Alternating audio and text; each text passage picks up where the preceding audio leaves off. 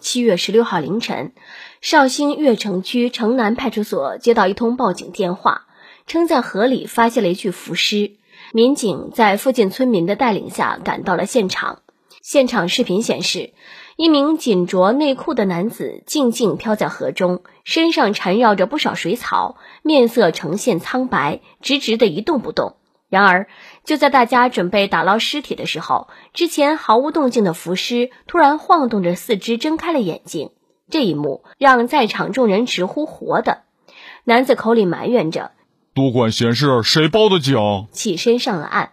他表示自己并没有发生意外，只是喝了酒，泡在水里乘凉。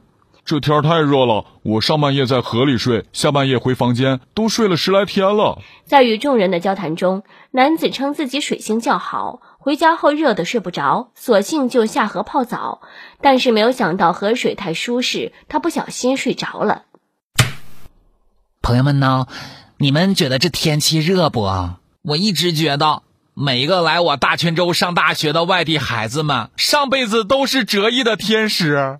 夏天桑拿，冬天冰箱，晴天火焰山，雨天水帘洞，四年以后都是孙悟空，到哪块都死不了了哈。天气炎热，有的人就该想招避暑啦。新闻里头不说了吗？这个哥们儿因为天气热泡在水里，结果睡着了，被当成浮尸报了警。我看了一眼这个视频，民警走过去准备打捞的时候，这哥们儿噌的一下从水中站了起来。我猜测。当时民警的内心是不是这样式儿的？妈呀，诈尸了！鬼知道我经历了什么。这就叫垂死梦中惊坐起，笑问客从何处来。你说说你啊，睡觉你就睡觉呗，你就不会找一个好地方吗？难道就不怕变成水鬼吗？天气炎热，真的吧？我教给大家伙一个消暑奇方啊。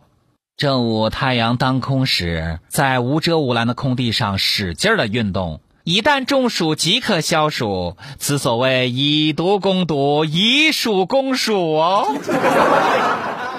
开个玩笑，千万别这么干呐！真要是觉着热的话，就跟喜欢的人表白吧，不一会儿心就凉了哦。